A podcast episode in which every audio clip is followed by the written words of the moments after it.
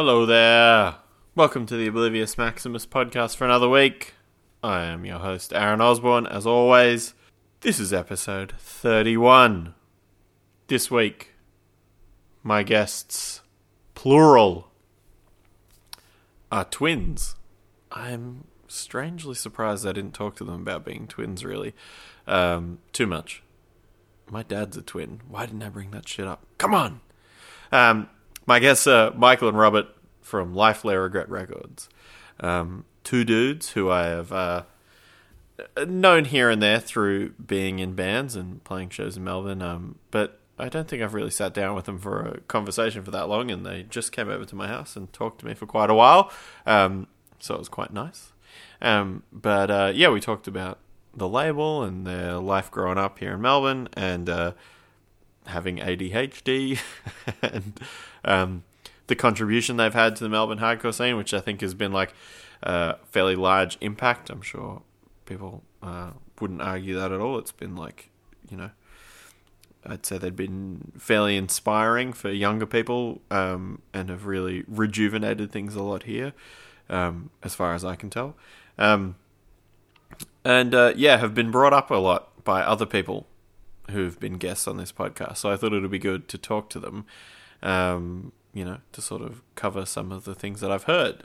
Um, not that I've not known the answers to those, but I thought it would be good to spread that along um, to everyone else as well.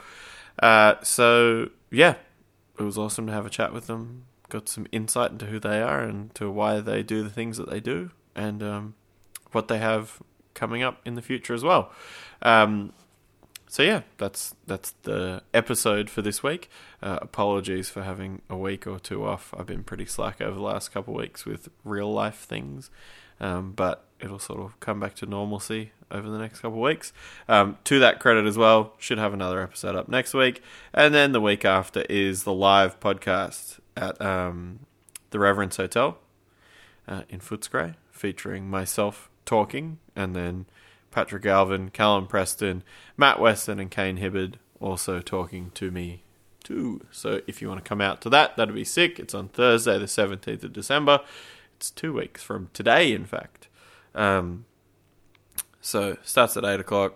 Get down there, listen to us, have a chat, ask us questions, um, give me some shit about this podcast. Tell me what I'm doing wrong. Tell me how to do it right. Listen to those guys talk about the awesome stuff they've been doing over the last couple of years and what they've got coming up as well. Um, and then my friend Jamie Hay and Liam White are going to be playing after it as well. So come listen to them sing some songs. So yeah, that's all I got to say, I guess. This is the Oblivious Maximus, episode number 31, with Michael and Robert from the lair. Enjoy it. I did. Fucking brutal.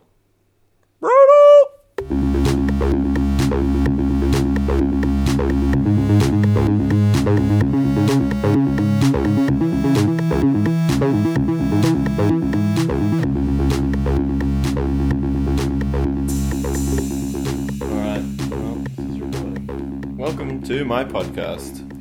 Do you want to, um, well, your voices are pretty similar, so I don't think there's going to be too much way to distinguish um, which of you is coming through the same microphone. But uh, welcome, Robert and Michael, to my house. Uh, thank you for having us. Thank you in your house. My absolute pleasure. Sorry for being on the other side of this fine city from you and taking you a long time to get here. That's all right. It's closer than Canberra. Well, fucking oath it is. I know that shitty drive. Um, okay, so the first question I ask everyone is how they got into music. Um, one would assume the story is different for both of you. However, if it's the same, one of you can share it.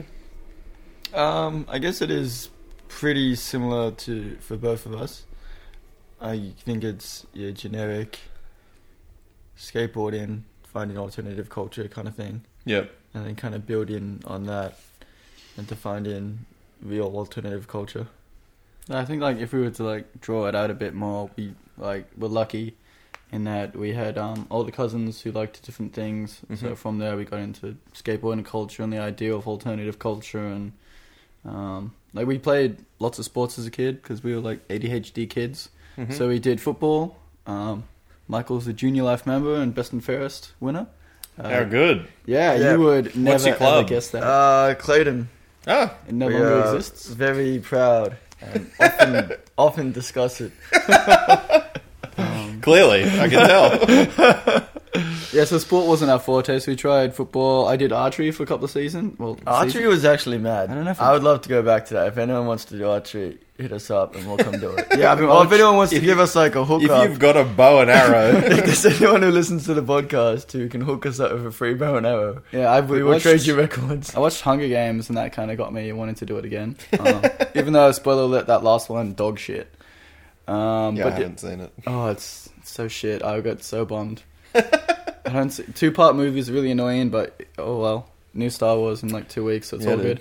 But um, so we did lots of sport. We did gymnastics. We did scouts. Lots of different things to try and you know find a place where we could put our energy. Mm-hmm. And then um, yeah, from having cousins, they were kind of like, oh, just you should listen to this. You'll like it because we kind of listen to your regular standard fare of like Nirvana and the Ramones and Sex Pistols and Slayer and Slipknot, like those 14, 15, 16 year old kind of bands. Sure. And then kind of listen to local bands like Carpathian, like The Prom Queen, Parkway Drive, A Nightmare from the Ruins, Shop and Blank, and we're like, oh, this is actually really good, and like I can go and see this live and Yeah. interact with it. And that was about 10 years, 10, 10 11 years ago. Yeah. Um, and ever since, it's just kind of been this hobby that we do. Yeah. Ever since it's been a constant uh, challenge to see how much of our lives we can fill with it. Each year, we fill more and more of our time with it. Yeah. So I'm honestly intrigued to see where the next two year, two to three years go if it just becomes a complete full time thing. Yeah.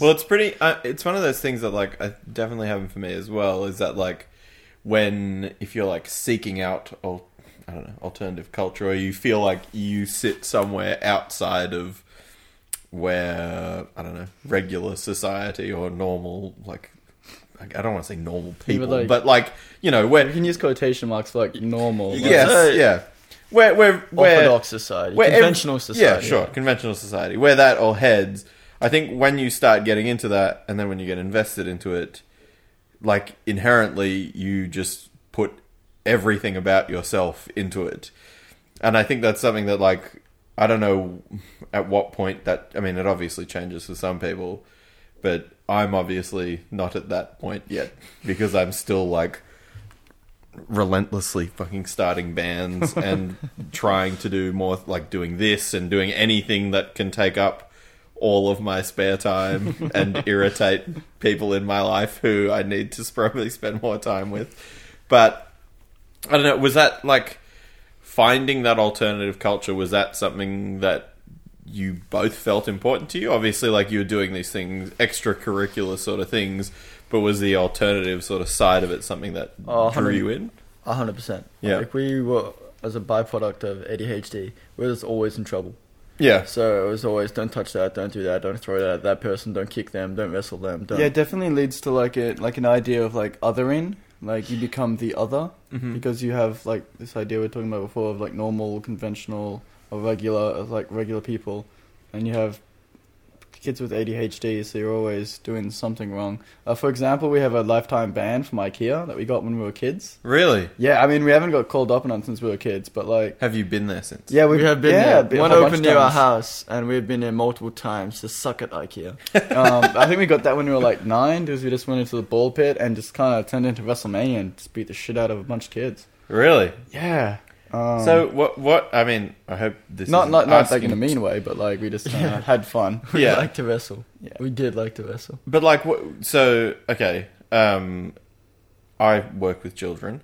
I would say it's probably safe to assume that eighty percent of children who have ADHD don't find out they've got it until far later in their life than nine years old. Um, was that something that was established in you guys early on? Yeah. And were you Really aware that that was something you had? Yeah. Really early on, we Um, knew that we uh, had a bit of uh, extra energy, a bit of extra Yeah. pep than everyone else. That's more gusto. but um, we were also like medicated from a Mhm. young age as well. Yeah. Um, thank you Ritalin Yep. for getting Yeah. me through school. yeah, shout outs to Ritalin. Um, But did that affect you negatively at all, or was it? well, yeah, uh, well, Later in life, I tried to take Ritalin again, hmm um, and I just got a lot of like after finishing school, I hadn't taken it for a few years, and then found with work Yeah. that I was having a lot of difficulty concentrating, so I tried to get back on Ritalin. And then I just kind of would eat one meal a day and was really depressed and got all those negative side effects. Yeah. Wow. So it was really interesting to see when you take something consistently and then stop and then how your, your Start tolerance it is up gone. again. And yeah, it was um, an experience. Yeah, I bet. So thank you, Ritalin, but also, ooh. Yep. Um, so I guess, I I mean, part of having that then, so you were already sort of set aside from conventional, you know, Yep. way things happened. Um, how was it that, uh, like the obsession started? Was it through like going to see bands and listening to bands, or was it just through trying to seek out something different? I think we've always been obsessive. Everything Mm. we do, we like a lot of people have ADHD and it varies in different forms. Some people you can just tell because you meet them and they're touching you, they're touching shit, they're playing with your car, they're always doing things. Or in one story, they'll tell you eight stories at once. Yeah, they'll talk to you or they'll start telling you a story, and then three hours later, when they stop, you'll be like, "Oh, cheers, mate." But for us, it was more of a hyper focus. Yeah, Like, so if we one got of the into- symptoms of ADHD for a lot of people is hyper interest. And so, for example, we used to be really, we had like a huge knowledge of skateboarding. I could tell you everything. Mm-hmm. Um, we're huge into video games, could tell you everything about it. Um, what was it before that? Mm-hmm. I don't know. I don't know, probably like Transformers or Star Wars. Or something. yeah. Ball pits, ball Yeah, pit ball pits. locations. yeah. And then, yeah, from that hyper interest, just kind of carried across. And then when we found this other world, like, it wasn't just. I, I can't say if it was one or the other, but it's the Mhm. fact that, like, there is no feeling like seeing a band and just having that click. yeah. And, like, having, like, live music, there is no, like, comparison to anything else. But then also having, like, this whole world within it and this history within it. Because we really like history as well. Yeah. So having like, and hardcore's got a really interesting history because so much of it is an oral history of if you don't know, then you don't know. Yeah, for sure. For better or worse, um, so it's you know finding people and sitting down and hearing their stories and finding out about this, and then they might mention something, and then you go and find out about something new and something more. Yeah. I think that that's, I mean, the way you're talking about these things make me feel like maybe I have some of these fucking tendencies because, like, my, I have like a, I mean, it's not a secret, but I have, you know, like a crazy obsession with a number of the things that I uh, pursue. The most obvious, blatantly obvious of which being my fixation on I Hate God as a band. Not because I just think they're the best thing in the world, but I, I'm like, it's one of those, and like I've tried to explain it to people, and I probably sound like a fucking psycho, especially to people like my mum when she used to hate when I when she would see me with a new shirt on, and she was like, "Why do you keep buying them?" I guess I, I can't stop thinking about buying them, and I, I want to know everything about what tuners they use and what leads they use, and like, uh, but it's I think it's one of those things that like I I think that is a byproduct of the whole alternative culture thing is that like as soon as I started getting involved in it and started getting invested in it, then I was constantly thinking about it and constantly trying to be more involved with it and do more with it. And again, like this fucking podcast is like, how can I talk to people about bands when I'm not at a show? like, how can I talk to people about bands that aren't my housemate? Like, I can as many people as I can speak to and be around this sort of thing as possible. I try and invest myself in, and it's I don't know. It's it's something that definitely is like for me. I feel like it makes my life good, but I'm sure to other people it's not great. But Yeah. I don't know. I definitely feel like it's kind of hardcore's fault for that because so many of the songs are about you can do it, you know, you can Yeah. do this, and then you go home and you're like, oh, I can do something. Oh, like shit, I'm not good at music, so I'm gonna do this instead. And then you start doing like a zine or a podcast or a label, and then your whole life is just gone. Yeah. And then a couple of years later, you're like, oh wow, I had all these plans to travel. I didn't go anywhere, but to different cities, and I saw different bands, and now I have all these friends yeah. and no free time or money. But I have lots of friends, and I saw some really good bands. Yeah. Well, I think that's that's another thing that I think like constantly. I don't know if it comes up for you guys, but it comes up for me all the time. Is that like I have way more friends than anyone that I know that's not involved with this sort of stuff, and like people think it's weird and like uh, not weird, but like a, a very uh, sort of confused by the way that I've come about friendships and the fact that like like I was having a discussion the other day, and not that it's something that's on my mind, but that like my sister recently got married.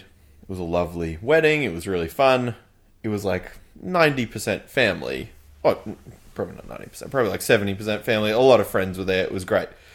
However, if it was if I was to do something like that, I it would be like there'd be like 500 fucking people there because I'd want to invite everyone that I'd ever spoken to because I was like, oh, I love this person. They did this one thing for me. I'll remember that time we hung out and it was fucking rad. So you better come to my wedding. Like, I've actually, I've had a similar discussion with people as well about whether or not someone's my friend or an acquaintance. okay, Because I'm like, oh yeah, like I went to a show and I talked to this guy, that's my friend. Or, oh yeah, that girl, yeah, she's my friend. And it's like, oh, how do you know her? Oh, like they do this thing once that I like and they like it, so we're Yeah. friends. And it's Yeah. like, but have you ever actually seen them in the outside world or have you done anything with them? Oh, nah, but like that 10 minutes between bands, we had a really good chat. yeah, like, well, are they your friend or an acquaintance? And I'm like, I know, but I think they're mad. Hey, and Yeah, like, well. they're really nice. So I like them. that's a good way to distinguish it anyway. Um, so I guess to give this some semblance of structure, um, where where did um, things sort of roll on from you then, from being kids with ADHD to skateboarding to finding culture? Then, like, did that lead to? Was there a culture of that in the school that you were attending, or anything like that, or? Yeah, at the time we kind of got into hardcore. It was massive. Mm-hmm. Like it was just on the cusp of when Parkway was kind of taken off. Yep. So we could go see them. Arguably. Uh, uh, uh, arguably, obviously, like you can say that they're still taking off because they're selling out like you know massive halls and all that kind of shit. Mm-hmm. But Well, stadiums and arenas. oh, now. stadiums and arenas, either way. But when we saw them, it was like ten dollars. You know, the, those fabled shows that every man and his dog talks about. How when it was, you know, them just playing to you and you know your three mates. But it was like them playing for ten bucks, like a local hall to like 150 kids, and Mhm. having like 140 of them going batshit because Yeah. they love them. Like that was more or less when we got in. So that was around 2006. Yeah, to, end of 2005. End of 2005. So like start when 2006. like Champion had just toured on Broken Wings had just toured. Mhm. Um, like a whole bunch of tours were coming through. Yep. Um, and Parkway put out Killing with a Smile, and that was Mm-hmm. huge. And it went from being like this thing for weird kids to like regular kind of It became kind of the standard for alternative kids. So yeah. at the time, there was about 30 or 40 kids at our high school who, in a year level of about 200 who knew who they were. Yeah. so right. when you think about it now, like if you go to a show and there's 40 people there, you're like, fuck yeah, this show's sick. Yeah. When you go to school and there's like 30, 40 people who actually know, you know, one specific band of a genre, like it doesn't. The gravity of how big it is, you're not able to fathom because it's like it was massive. Like yeah, it was, everyone like, was local into it. shows could do two, three hundred players. Yeah. Like- so we would go like Carpathian would play Narre Warren Friday night, Berwick, oh sorry, Pakenham Saturday night, and then you know Berwick on a Sunday. And you would have or all these like, local bands Belgrave or play like all of these local shows, which were ten minutes from each other. Mm. But every night they would play to two, three hundred. yeah. Whereas here, if you have a local show, like if you have two in a month, you're gonna have some dickhead on the event being like, "Oh fuck, you know, why is there so many shows? It's always so crowded. You know, you got to space them out." Whereas then you have three in a weekend, and it's like that wasn't enough. You could have a, day, a show in the afternoon and a show at night, and you could Mm. sell both of them out. yeah. Like things were just a lot bigger, and alternative culture, But, especially yeah, in regards people- to hardcore, is massive. also interacted like a lot nicer as well. So you had more people, but you had a, a different culture about it. I I feel, but maybe it's rose tinted glasses. But like, I like, I didn't feel like there was as many issues then as I had deal with now. Mhm. Like you'd have more people dance, but you'd have everyone dance. yeah, Whereas now I go to a show with those who are saying like 40 pays, and I'm like, oh, this is so sick. like we're gonna cover costs. Maybe I can pay some bands. Awesome. And then you'll have five guys that'll just hit everyone in the room, and you're like, oh, yeah, the show is really good. I did get to pay my friend, but then my other friend got their face punched, and that's kind of not mad. Yeah.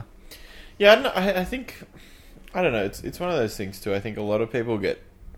I don't know whether this is true or not, but I feel like a lot of people get trapped in things too, where they think they get trapped in a time, and then they go to something that's sort of the environment that that has changed, but all they want to do is relive the time that they remember. Mm. So they go to it, and you know, sometimes can be kind of a bull in a china shop where you don't notice your surroundings and you don't understand what's happening at the thing you're doing, and sort of um, fuck it up for everybody. But um, that's for them to deal with. But um, yeah, I don't know. It's I think yeah, the same thing is definitely true of when I first started playing in hardcore bands was I mean around that time, if not slightly earlier.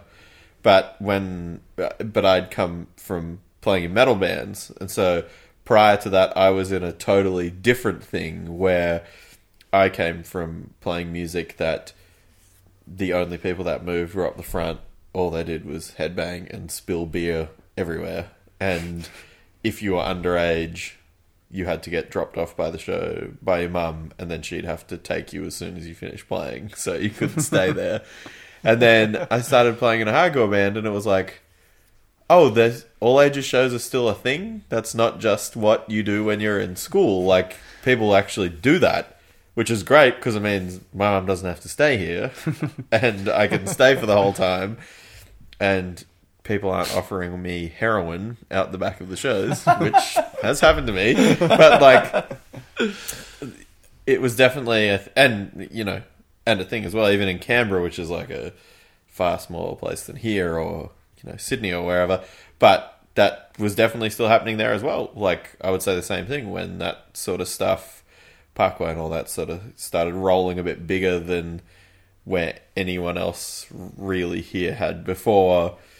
It meant that you could play shows with like a couple hundred people at them, and it was like crazy for that it was an all ages thing and that it was with there were adults there and there were kids there and that, you know it, no one was really i mean i don't know maybe you guys see it the same way as i do but i kind of see it as one of those things like there definitely wasn't as many problems then but there probably was like yeah, I we've discussed this a lot, and I think the conclusion we've kind of come to is that it's all about who do you know and who people are friends with. yeah So if I'm dancing, I punch you in the face, you're gonna be like, "Well, that guy's a prick." Mhm. But if I'm dancing, I punch Robert in the face, he's gonna be like, "Oh, Michael's having a good night. Look at him have a go." Like, yeah I think maybe previously people were a lot more friendly with each other and they kind of knew each other's limitations. Whereas now you have a lot more segregation, so you have people not knowing each other, and that causes friction between the groups. So when you have, you know, someone from Group A hitting someone from Group B, it, it doesn't really work out. As opposed to previously when you'd have everyone just as Group A. yeah Like there's thousands of different reasons you can come up for. Yeah, I, was say, I also things. think it's because now we've kind of changed what we're doing a bit more. So, whereas we used to just go and it'd be the average punter would go in, would pay our money, and would watch a band and be like, "This is awesome! I really enjoyed this. I just spent all the money I made working at Coles, and I got a few T-shirts and I got some CDs. Mhm. Hopefully, my batteries don't die in my CU player on the way home, so I can listen to them." yeah Um, but whereas now we're like, oh, but like running the show, so well, running certain shows sometimes. So we're thinking more, oh, if something goes wrong, what do I have to do? Or you know, this happened. All right, how am I going to deal with that? Or this person is making doing this that's making those people feel uncomfortable. How do I deal with this situation? yeah So it's a lot more. I it used to be just turn up at doors, enjoy like we'd stand there, and talk to each other, and go home and we'd talk to each other about how good that was. Whereas now we go, we get there early, you set everything up, hope people turn up, deal with any issues, pack everything down, and then go home. So it's a lot more a lot more to it. So I think uh, maybe it's not rose tinted glasses. Maybe maybe it's because our interaction with it has changed. Yeah. Yeah, I think we're a lot more parental now, so that we're constantly looking out for oh who's doing what, oh what's happening, oh I hope everyone's enjoying it. Mm. Because before we didn't give a shit because we didn't know anyone. It was just us watching, you know, four people on stage, five people on stage, six people on stage. That was the only focus. Yeah. There wasn't this, you know, broad spectrum of oh is people coming through the door, or is that Yeah, there's person doing that? responsibility added to it. Yeah. Yeah. and it's to a, a certain point can kind of take away a bit of the fun and enjoyment of it. But the fact that you know that everyone is in a room because you got off your ass and actually booked something, I think it's kind of worth it. Yeah. So when when did sort of involvement start? Uh, I guess involvement beyond just uh, you know viewing. When did participating in that sort of thing become something that you guys are interested in doing? I guess we kind of swapped from being passive to a lot more active when we first started doing our zine, Mm-hmm. um, which was What, five or six years ago, I think. 2009. Mm-hmm. Because it was when we first started uni, and for anyone who just starts uni, you're gonna notice you're gonna get a lot more time on your hands. Yes. But you also feel really motivated as well. Yeah. Because you go to uni classes, and uni classes is kind of like hardcore in the fact that like you go and they're like, oh, you can change the world. Well, depending on what you study, I studied social work, so every class was like, you can make a difference, you can change the world, you're gonna fix everything. so I'd go to uni, I'd get like real G'd up, and I'd be like, man, I'm gonna make a difference. Like, That's hardcore is gonna be my vehicle that I can try and use to change the world, and so we tried. Yeah, so we started um, It's Still Okay Not to Drink fanzine in 2009, and that's where we really started kind of branching out. Because previous to then, we'd kind of gone like, I don't know, I think the first four or five years. yeah, the first four or five years we went to we shows we didn't talk to anyone else. Yeah. Yeah, but wow. each other. And then we kind of Not because we like didn't want to, just because we were happy. Like yeah, like we that's how we'd grown up. Like when we'd played other sports, when we'd done other things, we just kind of like stuck to each other because that's just what we were used to. I guess like that whole thing of like other in and all of that other stuff. Like you're used to just all right, that's the other person who looks like me. I'll find them and we'll talk about things. And then we'll go home together, and then we'll wake up and talk about the thing that we saw last night, and then we'll play video games, and then we'll talk about that show we went to last night, then we'll play this, then we'll listen to the CD we bought last night, and we'll talk about if it was, you know, a good like, purchase. then we kind of had like we were talking about earlier how we had you know people from high school you could go with, Mm-hmm. um, and then we kind of I wouldn't say outgrew them, but we kept going to shows, and they kind of like Yeah. for better or worse started doing other things. Sure. Yeah, I've so, had like- I had the exact same. Thing. Yeah, like for like some people like going to shows makes sense. To other people, sitting at home listening to music yeah, is some more people, enjoyable. Like, some people just go on to do like other amazing shit. Sure. So like yeah, everyone's got a different path, but like so we kind of outgrew people, and then so it's just back to us again, and then we kind of started meeting other people and talking to like other people. Like I started talking to Donch, and he was really nice, and he was out from our way, and then like through him, we talked to some of his friends, and then we kind of, and I don't know, started talking to some other people as well, and yeah. Then it goes kind of snowboard because you meet one person and they're friends with someone, and then that person has a friend, and then that person has a friend, and then that person's friends with that band. So then you'll watch them, and, and, then, then there'll like be you know five guys in that band. So you might talk to one or two of them. yeah, and then or somebody there- might be like, oh, are you guys going to dinner after the show, and you're like, ah, I got no plans. So you might go to dinner and talk to ten people there, and you're like, oh, this is really nice, and then Yeah. if you're doing a zine, you might be like, "Oh, I, I really like your band. Could I interview you?" Mhm. And then from that, you might find a band they're friends with, and just kind of accidentally branch. Yeah. So like, there was never any intention to. Well, I think that's. I mean, that's certainly how I. I mean, not the reason I moved here, but it, it sort of made moving here very easy for me. Was that through playing shows and through coming here a lot, I met people from just doing things that meant that when I came here, it wasn't the scariest fucking thing in the world. It was like, it was fine that I was here. And, like, if anything, that's an advantage that being a part of this sort of culture has is that like I know for instance my sister moved to Brisbane from Canberra and she moved with her now husband up there but um I'm sorry Ellie if this isn't correct but I I have uh, some sense of memory of her you know not struggling but when she moved there I feel like you know it, might have been a bit hard for her when she was sort of first trying to find her feet, going to a new university, trying to make new friends. She obviously had some friends there, but like, I felt like when I came here, I was just like, oh, it's just like when I come here to play shows. It's fine. Like, I know tons of people. I'm getting invited to things. There's shows I can go to, so I'll see all the people I know on the weekend anyway, even if I don't see them during the week. Like, and then again, that snowballed so much that I've lived here for a while now, and I have a lot of friends here, obviously. but um, yeah, I, I think that's that's de- yeah definitely an asset to being a part of this stuff, if anything. Um, but so I guess to sidestep from that, um, when did straight edge and stuff like that become something that took your fancy? Um, so we kind of got into like seeing live bands about like late no late 2005 Mm-hmm. and then early 2006 like we'd been listening to like different bands like throwdown and things like that Yeah. so like we were like, I, aware of this idea and um being like as i don't want to like keep harping on like the like the outsider idea or like the other idea but being kids who like that kind of made sense to um the idea of like drinking and doing stuff like that didn't really fit in Mm-hmm. and like we kind of had a lot of energy anyway Yeah. or, like we kind of were up to do things anyway. It was like a lot of people might be like, "Oh, um, you know, I'll have a few drinks and that'll G me up to go do this," Right. and we'd Yeah, be like, we "No, more- just like do it." More than dumb enough just to do things on our own merit than needing like alcohol or anything else to kind of tip us over. Like Yeah. very much we're just like, oh yeah, that doesn't sound like a good idea. I'll give it a crack. like, yeah, it's a lot of fun. Yeah. That kind of comes with being young and dumb and not Having really thinking about the consequences of your actions.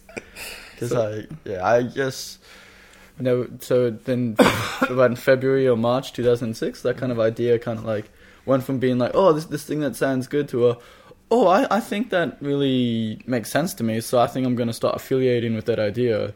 Because like I really like it, and like even like when we were younger, like I really liked bands like Linkin Park. Sure. And I had like cutouts on my wall and like interviews with them, and they'd talk about how like they don't swear in songs and they don't drink or they don't smoke or they don't do anything. And I always thought, oh, that's kind of cool because you grow up with like this like force fit idea of rock stars and like Yeah. what rock music is, and like lately I've come to appreciate that a lot more. Like bands like The Doors and like Led Zeppelin, I think they're really cool now. But when I was a kid, I was like, man, those bands are so shit. Right. All those songs are so long, and like this idea of being a rock star is so stupid and Yep. so self-destructive, and it was something I didn't identify with. mm-hmm.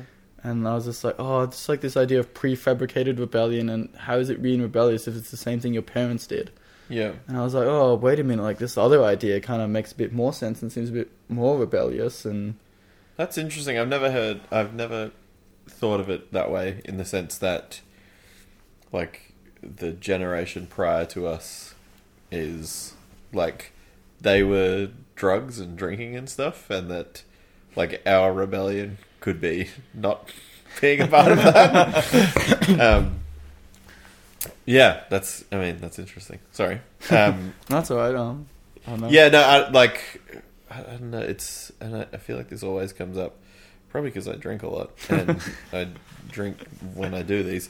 But um, Not that there's anything wrong with that. no, no, I, I, I'm okay with it. Tastes good, so I'm gonna keep doing it. Um, but uh, yeah, like the I don't know. The thing for me is that like I and the reason I asked, the reason I'm interested in doing it, I said it in the last one, I think, but that like I think most of the people I've done these podcasts with are probably of the 30 I've done, I think more would be people who are straight edge than not, which is may just be a byproduct of being a part of the hardcore scene. But at the same time, is also um, one of those things that like I have a I definitely have a respect for it. I have an understanding of it. Obviously, being part of the scene, I have an understanding of it, and uh, I really admire people who stick to it and have their reasons for doing it.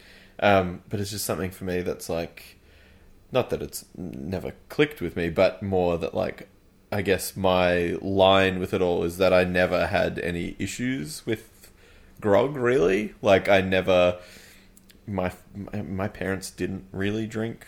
I mean, I I don't even re- like. I'm sure she did, but I don't even remember my mum drinking until I was like until I was able to drink, which suggests to me that she probably was drinking, but just didn't want me to do it.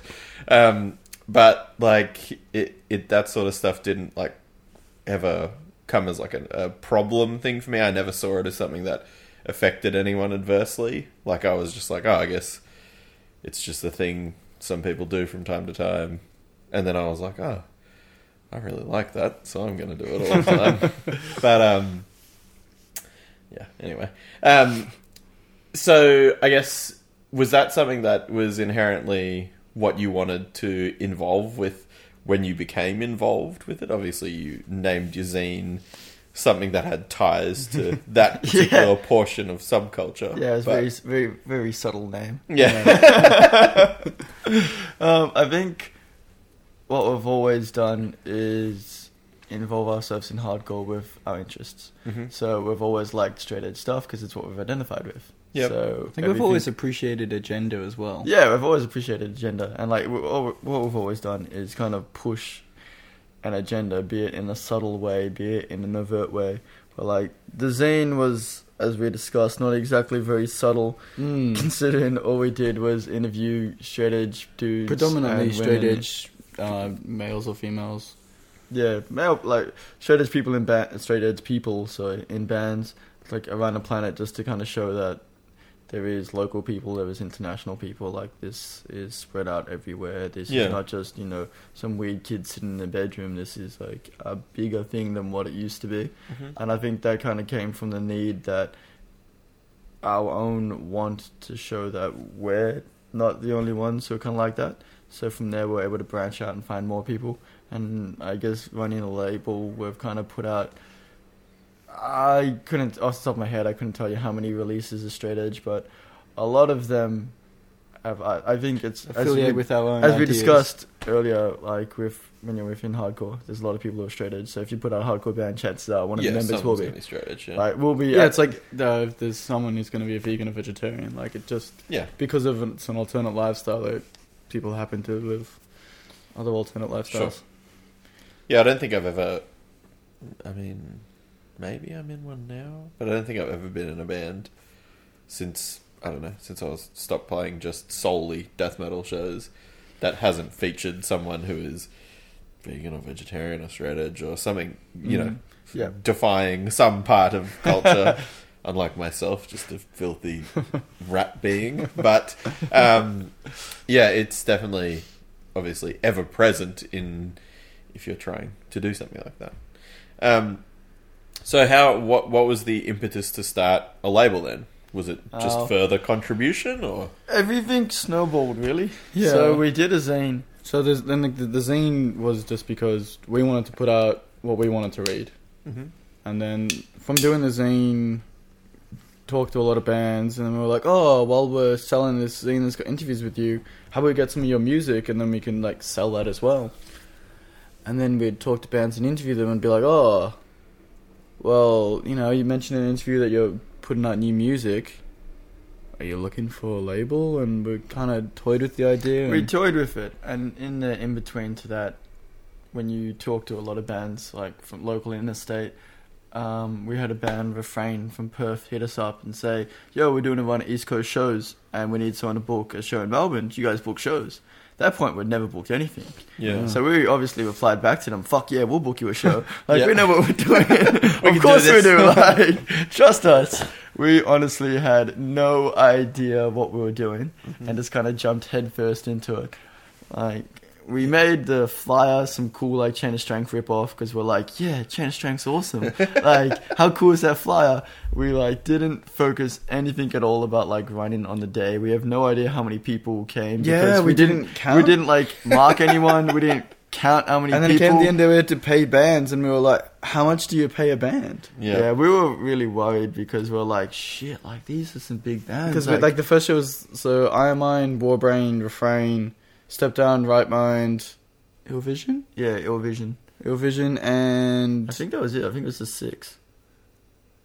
Six is a big show. Yeah, Ooh. six is a big show. Sorry to anyone who came. That's a So, big uh, show. good first show there, boys. Yeah. Packing in big. Yeah. Yeah. Well, we just kind of like, um, so we didn't also didn't know how to like, how do you ask a band to play a show? So Yeah. like one night I happened to see Sam from Iron Mind sitting eating a kebab, and I was like, "Hey man, does your band want to play a show?"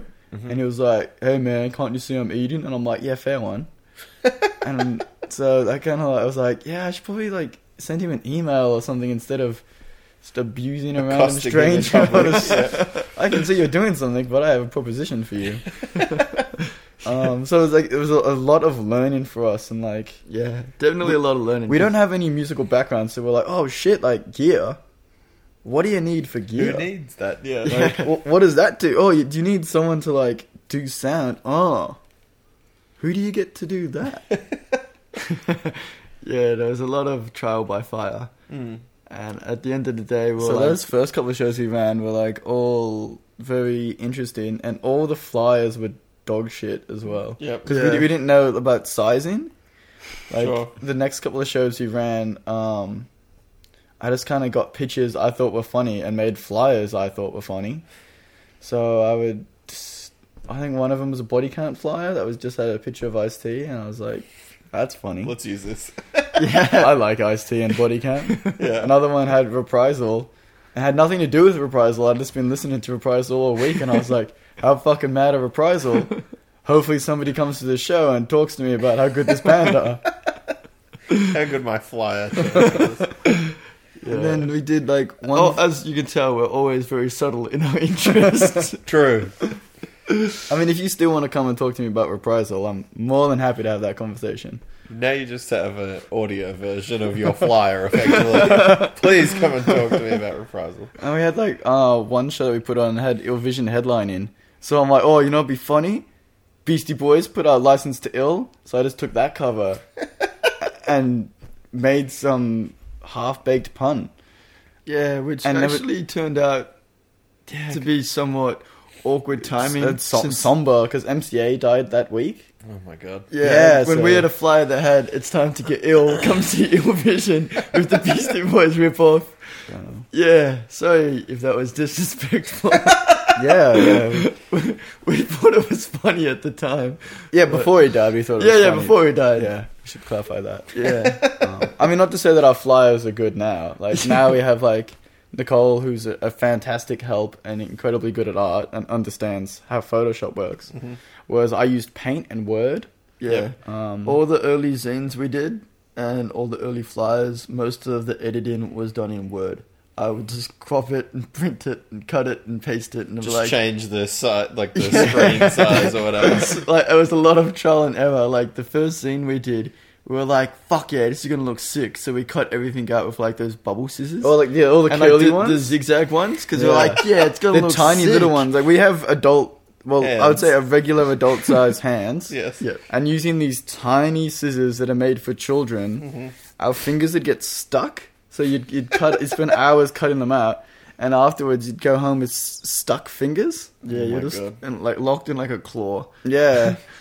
and then when we printed them, you couldn't even tell any of it was cut out with fun scissors because we didn't think about background and how things photocopied. we There's forgot this that when thing you of we thought was funny. print white on white, it just It comes just out blurs as it's all together. white. Yes. So I think there's only like a couple of spaces in the first zine where you can see that we've actually done it. If you look at like a live photo and like an answer is stuck on there because we just fucking stuck it on because we're idiots, and you'll see that's like got like this bubble around it, and that is the only way you can tell that we spent hours Doing that stuff. painfully cutting these stupid things out. Well, now that I've heard that story, I appreciate the effort that went into it. yeah, We covered talking about, started talking about the label, doing those sort of things. yeah, the entrance into label. Um, where, where did sort of, where did your passion for that then really take off? Because it seemed for me like after noticing you guys booking shows and things, then it sort of, it was a quick sort of uh, turn into releasing things. Well, I don't know, maybe it was slower for you guys, but as an outsider, it seemed to be something For that you moved into pretty quickly. It felt like an eternity because there's actually zine interviews with us where we talk about how one day we might start a label, but that's a money pit, so we don't want to go down that road. little do we know that not even now that money months pit later, is your reality. yeah, that would be living life in the pit. yeah. Very good. So uh, Yeah, Yeah. Hi- Hardcore is just a, a, a money sarlacc. Oh So, yeah. we are disaster. we are a Luke, and we are walking out onto that plank. Oh, we're, I think we're more we're more Boba. Yeah, at, oh. at this point in time, the Sarlacc has well and truly gotten us. We are being digested slowly, very slowly, Yep. hoping that for dear life and that our jetpack will work and we'll just blast. If you out. haven't seen Star Wars, please go and watch it so you can understand these references that are being made. um, yep. So you're both poor now. yeah, And how's um, that all going for you? Yeah, That's all right. Like it'd be nice to you know go. Well, last year we were fortunate enough um, to be able to like work a, a job as. So last year we um, Not really, really. Last year, I did a consult job for Yeah. a council and uh, the Bendigo Bank, which they needed help putting the Battle of the Bands on. And Robert worked for the council at the time, so he's like, "Oh, I know a guy who could come down and like, because it's like this stupid meeting. It was called a Young Leaders Board, so I had to meet with representatives from twelve different schools, and a representative of the council and the Bendigo Bank, and they had to pick a goal, and their goal was to open a Headspace Center, and to do that, they wanted to have a battle of the bands. So like Robert was like, "Oh, I know a guy who can." so they know- were they were having issues in like they had created a group of young people they had it all ready but they're like how do we actually run an event? Sure. as we discussed earlier like running an event you're like oh yeah like there's stuff to do but until you do it you don't know what you're doing. Yeah. so they were like oh yeah we need bands but how do we get bands? Um, so they needed someone to like come in and put things together as well as be able to um, help guide them through that process. So i was like oh i, I happen to do that outside of work. Um, i know for work i can't really be involved in that but i happen to do it with my brother i'm sure he could come in and they were like oh would he be able to come in and speak so michael came into a meeting and um, so yeah, I came into a meeting, which I was told was, oh, I just meet with him for like half hour and just kind of like explain, you know, how we kind of do things, which ended up being a dog shit two hour meeting Yeah. of me explaining to people how like live events work, Yeah. Which ended with them saying, okay, that was a really impressive presentation. We would like to hire you now. How much are you per hour? Mm-hmm. I didn't realize it was like a job interview, so I was kind of a bit taken aback by this. And especially when someone's like, "We're going to pay you Yeah. how much per hour?" anyone's ever run a hardcore show or an event with music, you know that there's no money involved at all. Yeah. Like if you play in a band, you might get some back, but you've spent probably Yeah. a, a, like ten times that to get. To get to there. Yeah, more so you get fifty dollars. Your only payment is like the leftover soft drink from the show. Mhm. yeah. Like there is no money in music. so, So when someone's like, "How much do you want an hour?" It's kind of uh, bewildering question. But over Yeah, over the course of what two months, three months. Yeah, over eight weeks, I almost failed uni because I just organized this stupid event for them instead, which had like, to give you an idea, it was like the guy who headlined made it to like the third round of like X Factor Australian Idol. So it's like, I'm dealing with all these like jabronis and their agents who are like, yeah, I'm gonna be the next big thing. You know, here's my appearance fee, and I was just like, like. Fuck off! Like I'm Yeah. bigger on the internet than you are. You are a piss hat. like, do not talk to me. That's a good way to respond. Yeah, I obviously I, I couldn't say that to them. Instead, I just never paid them. So uh, eat shit. I spent your money in Japan and it was delicious. Very good. Yeah, so because of that, we were able to put some money together to fly to Japan and um, Yeah. actually experience another culture. Sure. Um, and yeah, Japan is very different to Australian culture, and it's really nice. Yeah, so if you get a chance, go to Japan. Yeah, we got to Um, see Unbroken, Strife, and a whole bunch of like um, Japanese bands, which was really cool. We saw a band called Otis. They covered Disembodied, and that was sick. We saw Loyal to the Grave, who I didn't think much of on CD. But live, they were actually really cool. Yeah, they, and they covered Buried Alive, which none of us realized until the end of the song. because And they sing just- in Japanese the whole time. So Yeah. we were standing there like, oh man, this song's like really familiar. I really like it. Um, and then we're like, oh, this is Kill Their Past It's because been he's just said. Kill Their Past, Kill Their Past. finally. And like the red, we got to see the Red Chord. Mhm. We got to see Expire. Got to see Code Orange. Yeah, got to see a band from France that was, um, not great, but I mean it's cool that they were in, in Japan as Doing well. it. Yeah. Yeah, power Um, to 'em for Got to see a bunch of Japanese bands. Got to see Enswick, who are really cool. We got to see Numb. Mhm. Um, Yeah, seeing and- Numb was weird because it always looked at like the Mind Snare Numb split, and we're like, that's such a cool split. Yeah. Then like seeing it, I was like, oh, cool. Like I didn't think I would ever see a band who did a split with a band from my city. Yeah, for sure. on the other side of the bizarre. world. But like, in the the venues we went to, they were really cool. Like we saw Unbroken and Strife in a bar underneath a record store. That's the size of this room. Sure. Um, for people that can't see this room, I'd say it's probably like what four meters by like eight. Maybe. standard standard living room, Yeah. adult living room size. I think it's bigger than four meters. I don't know. I'm not. I'm not good at this. Like six It's not a shoebox. It's kind of like No, no imagine to the a- house. It's a nice, band- nice room. Guys, everyone knows this is a fucking great house. like, I imagine seeing a band at your local record store. If if where, this- wherever this you room, live, your this record room store is like comfortable podcast size. yeah, I would watch a band in this room. So it's Yeah. yeah. yeah. yeah. Um, so that was like it was really cool, but the the part that was um, the coolest for us, is, I suppose, was the, the culture shock. Mhm. And you'd go to a show, and so standing there watching Strife, and then people would come in straight from work. So it's guys in suits and ties. Strife are on. They put down their briefcase, undo the tie a bit, and they are just going hammer and tong. Yeah, watching dudes spin kick in suits is sick. That's Yeah. I would love to do it here, but it is way too hot in this country, and I would look like an idiot. But it was just so insane that they just like switch off work mode. Like guys would come from work at like eleven o'clock, and they would Yeah. walk straight into watch the band playing. Straight into the combat Whereas zone. here, like the only people who go straight to the front are just like punters who just want to punish people. Mhm. Whereas there, it's just like dudes who just like walk straight to the front, put their little and like the down, culture there was it's so yeah. nice as well. Like we, I think it was the Code Orange. I saw a guy just annihilate this poor girl in a sweet Hatebreed jumper, um, really good jumper, and I felt so bad for her. And like here, when I see people annihilate each other, they're kind of like ah. But there, like the guy like bowed at her and apologized and got her a drink of water and sat down with her, made sure he was okay, and then she was fine, and then he was just back in the combat zone. and like just the this respect and reverence for each other was really nice. Mhm. So like Yeah, it's definitely different. yeah, Interesting. to It was it was really cool. I would love to go back. I I bought a morning again jumper for fifteen dollars. Yeah. Um, we great. we bought a whole Good bunch. result. yeah, It- like Japan has a whole bunch of '90s records, which is amazing since there is very few record stores in this country with stock hardcore records. Yeah. There is even fewer that would stock anything.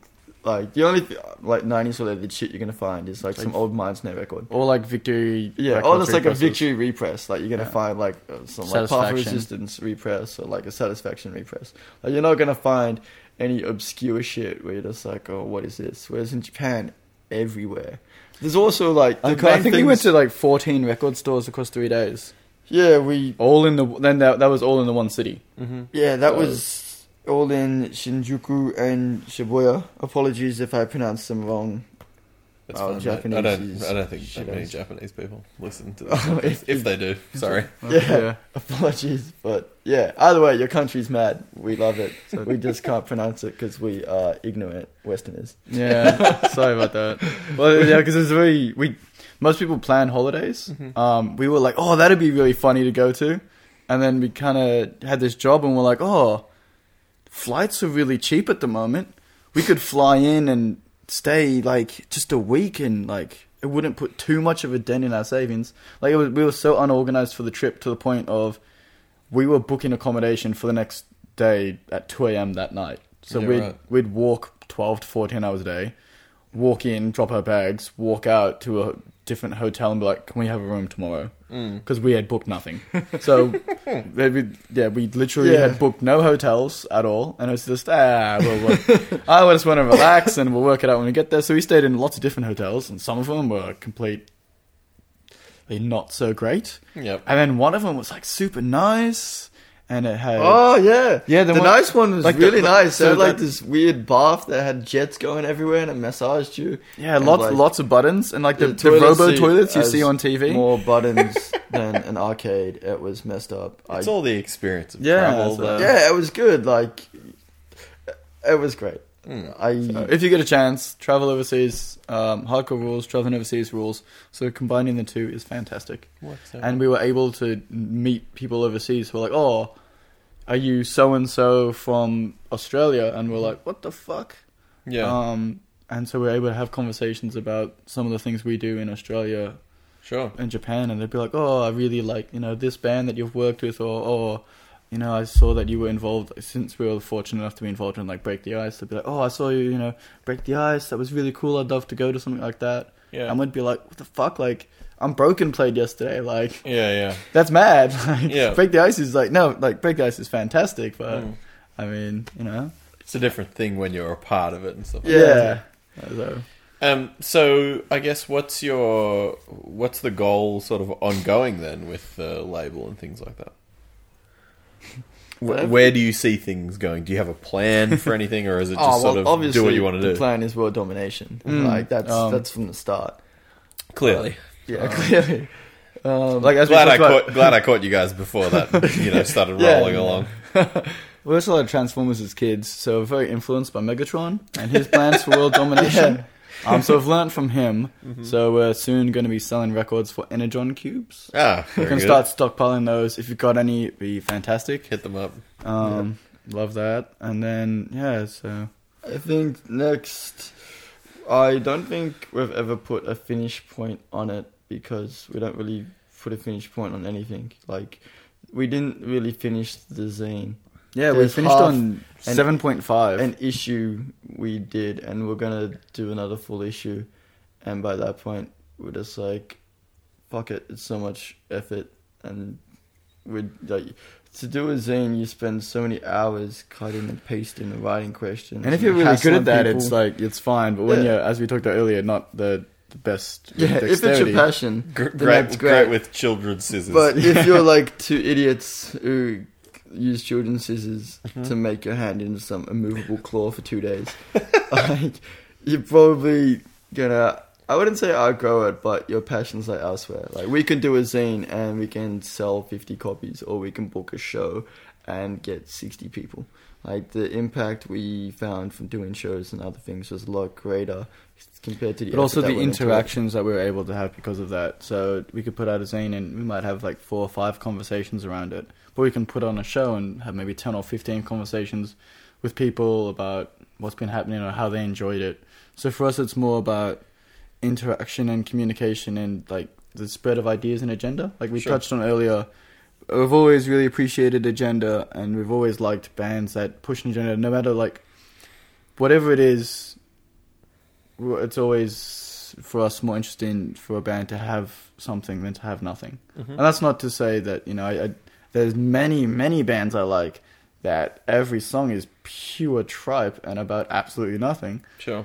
but then there's other bands that I'm like, I really the, these ideas really resonate with me. Like you can chuck on a chokehold record or a trial record or a morning again record or an Earth Crisis record, and you can be like, oh, some of these ideas I don't really agree with all of them. Some of these ideas I do really agree with, but just to hear those that discussion is Sure. really interesting. So Yeah.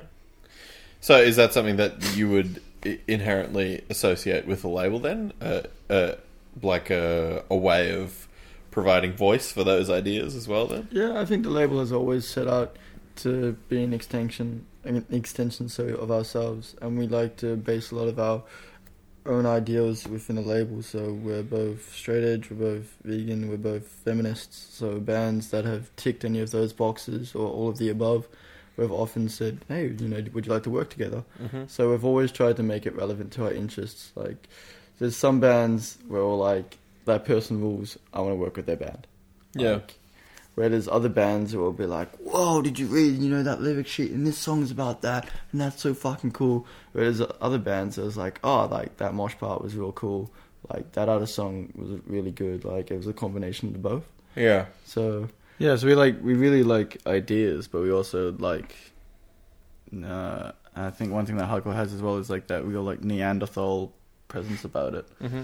So you can have a shitty day and just throw on like a stupid CD and be like, yeah, Jamey Jasta, I, I, you know, I agree with your output. yeah, like me. my Yeah. doom does await me. When I wake up, the real nightmare does begin. Correct. Um, if you can't save me, then who can save me? Someone has to be able to. um, well, I think that's pretty good. What do you do? You have anything you want to advertise? Ah, Spruik to yeah. the world. Spook. um, as this podcast has gone to air, um, the band in which we sing in, uh, Xler X, has put up a new song called "Soldiers of the Natural Order," which is dedicated to all, all of those who um, To use- direct action and who use direct action to intervene uh, to save the lives of animals and all the other badass stuff that comes with that. It's Mhm. especially about uh, Sea Shepherd. Um, that's on a compilation put out by Don't Need You Records. Uh, that the aim of the comp is to put all or as many of the newest bands in the country all in one place. And I think Nicole's done a really good job of that because too often new bands will get overlooked because one or two will get jocked and then the other 10 no one will give a shit because they're not the right people from the right city all of that jazz Sure. so it's cool to see so many uh, new bands being put together from different people, from different scenes, different sounds. Mhm. yeah a lot of different sounds on there a lot of different ideas so that's cool so um, that is called life at the bottom it's uh, play on words robert came up with for a comp last year which never happened Yeah. so it got reused for this. Um, so if you want to pick that up, it is on the Don't Need You Big Bandcamp Cartel. and Band, Big Cartel. Yeah, if you want to stream it, it's on Bandcamp. Don't Need You Records Bandcamp. I think it might just be Don't Need You. or you can know. Google it. Google. Yeah, Google it. Google is all your of friend. those words. in Yes, order, if you can that'll work. understand our uh, strange accents, please feel free to Google those words. Um, um, I guess uh, keep your eyes fixed to Life Without Regret Records Facebook page slash Instagram slash Tumblr. Tumblr. Yeah, we, We got have- a Tumblr. We have a an email. Was that your safe List. word? Uh, That's an in joke, podcast listeners. So. Uh, we have a, a, an email list as well that I've used twice. Yeah. Um, but you can always sign up for that. But yeah, keep an eye on our internet. We have a lot of things coming up to announce that hopefully you'll all be interested in. yeah, we Um, have six releases coming up in the next, Six months. I guess, six months. They range from a mixtape, tape to a flexi to an LP to a split with a local and international band to a seven inch for an international band. For an LP for a local band. Like, yeah, there's a lot so a lot to pay attention to. Yeah. So yeah, there's a lot of different things as we discussed earlier in the metaphor of Boba Fett and the Sarlacc. We just getting chewed and chewed and chewed. Throwing our money into a monster. Uh, speaking of uh, money pits and the Sarlacc, we also have some le- new Xler X jerseys coming next week.